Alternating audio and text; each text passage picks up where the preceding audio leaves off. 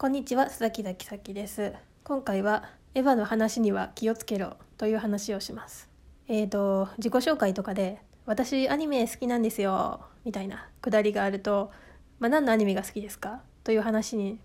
なってあの辺りのすごい緊張感がすごくあるなと思うんですけどこう一口にアニメ好きと言いましてもいろんなアニメがありましてあのエヴァエヴァ好きですか？みたいになった時のあの緊張感が半端ないんですよ。エヴァあのもう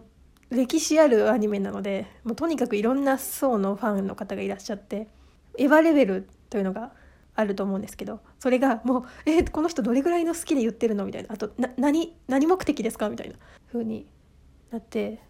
めちゃくちゃあのキョドキョドキョドしてしまうんですが私は「エヴァンゲリオン」はアニメは見ましたしでも映画をどこまで見たのか覚えてないんですよ。でアニメは多分2回ぐらい見てるんですよね。子供の時と大人になってから見て。でもなんかなんかよくわからなかったという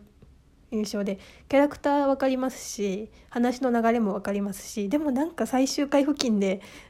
ぐぐるぐるしてなんかあのあの概念みたいな話になってよく分からないうちに「おめでとうおめでとうありがとうパチパチパチパチ」みたいな「えー、終わった」っていうのをずっとしてその嫌い嫌いじゃないですしあの分かるみたいなこうレータースかどっちが好きみたいな話だったらあのレイが好きとか言えるぐらいなんですけど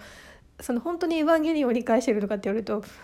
うまく言えないですしあの今度映画やるんですけどねもういつから見てない映画なんだろうみたいな感じなんですよね。野外ナックスは好きなんですけどね。あのトップを狙えとかは初期の方も見ましたしトップを狙い2も見ましたしああ沢城みゆきかわいいとか思って見てましたけど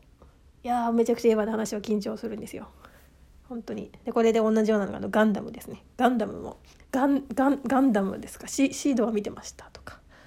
あとプリキュアもですね。プリキュアプリキュアはスマイルは見てましたみたいな。もう全然もうそのあのシリーズが違うと全然噛み合いませんからあそうなんですね。あの例えばあの僕はこのこういうガンダム見てましたよとか私はプリキュアこれですよみたいなんでああそうなんですねみたいなあのもう近いとこまで行ったのに分かり合えなかったみたいなこうのがあってだかその点あの「鬼滅」とかいいと思うんですよね本当に最近の人でもスッと入れますし分かりやすいし短いしあの漫画も揃いやすいしそういう面で人気が出たのかなとも思いました。えーと、なので今度私の好きなアニメ一覧をひたすら語っていくっていう回をしようと思います。でエヴァの話には気をつけてやっていきたいと思います。以上です。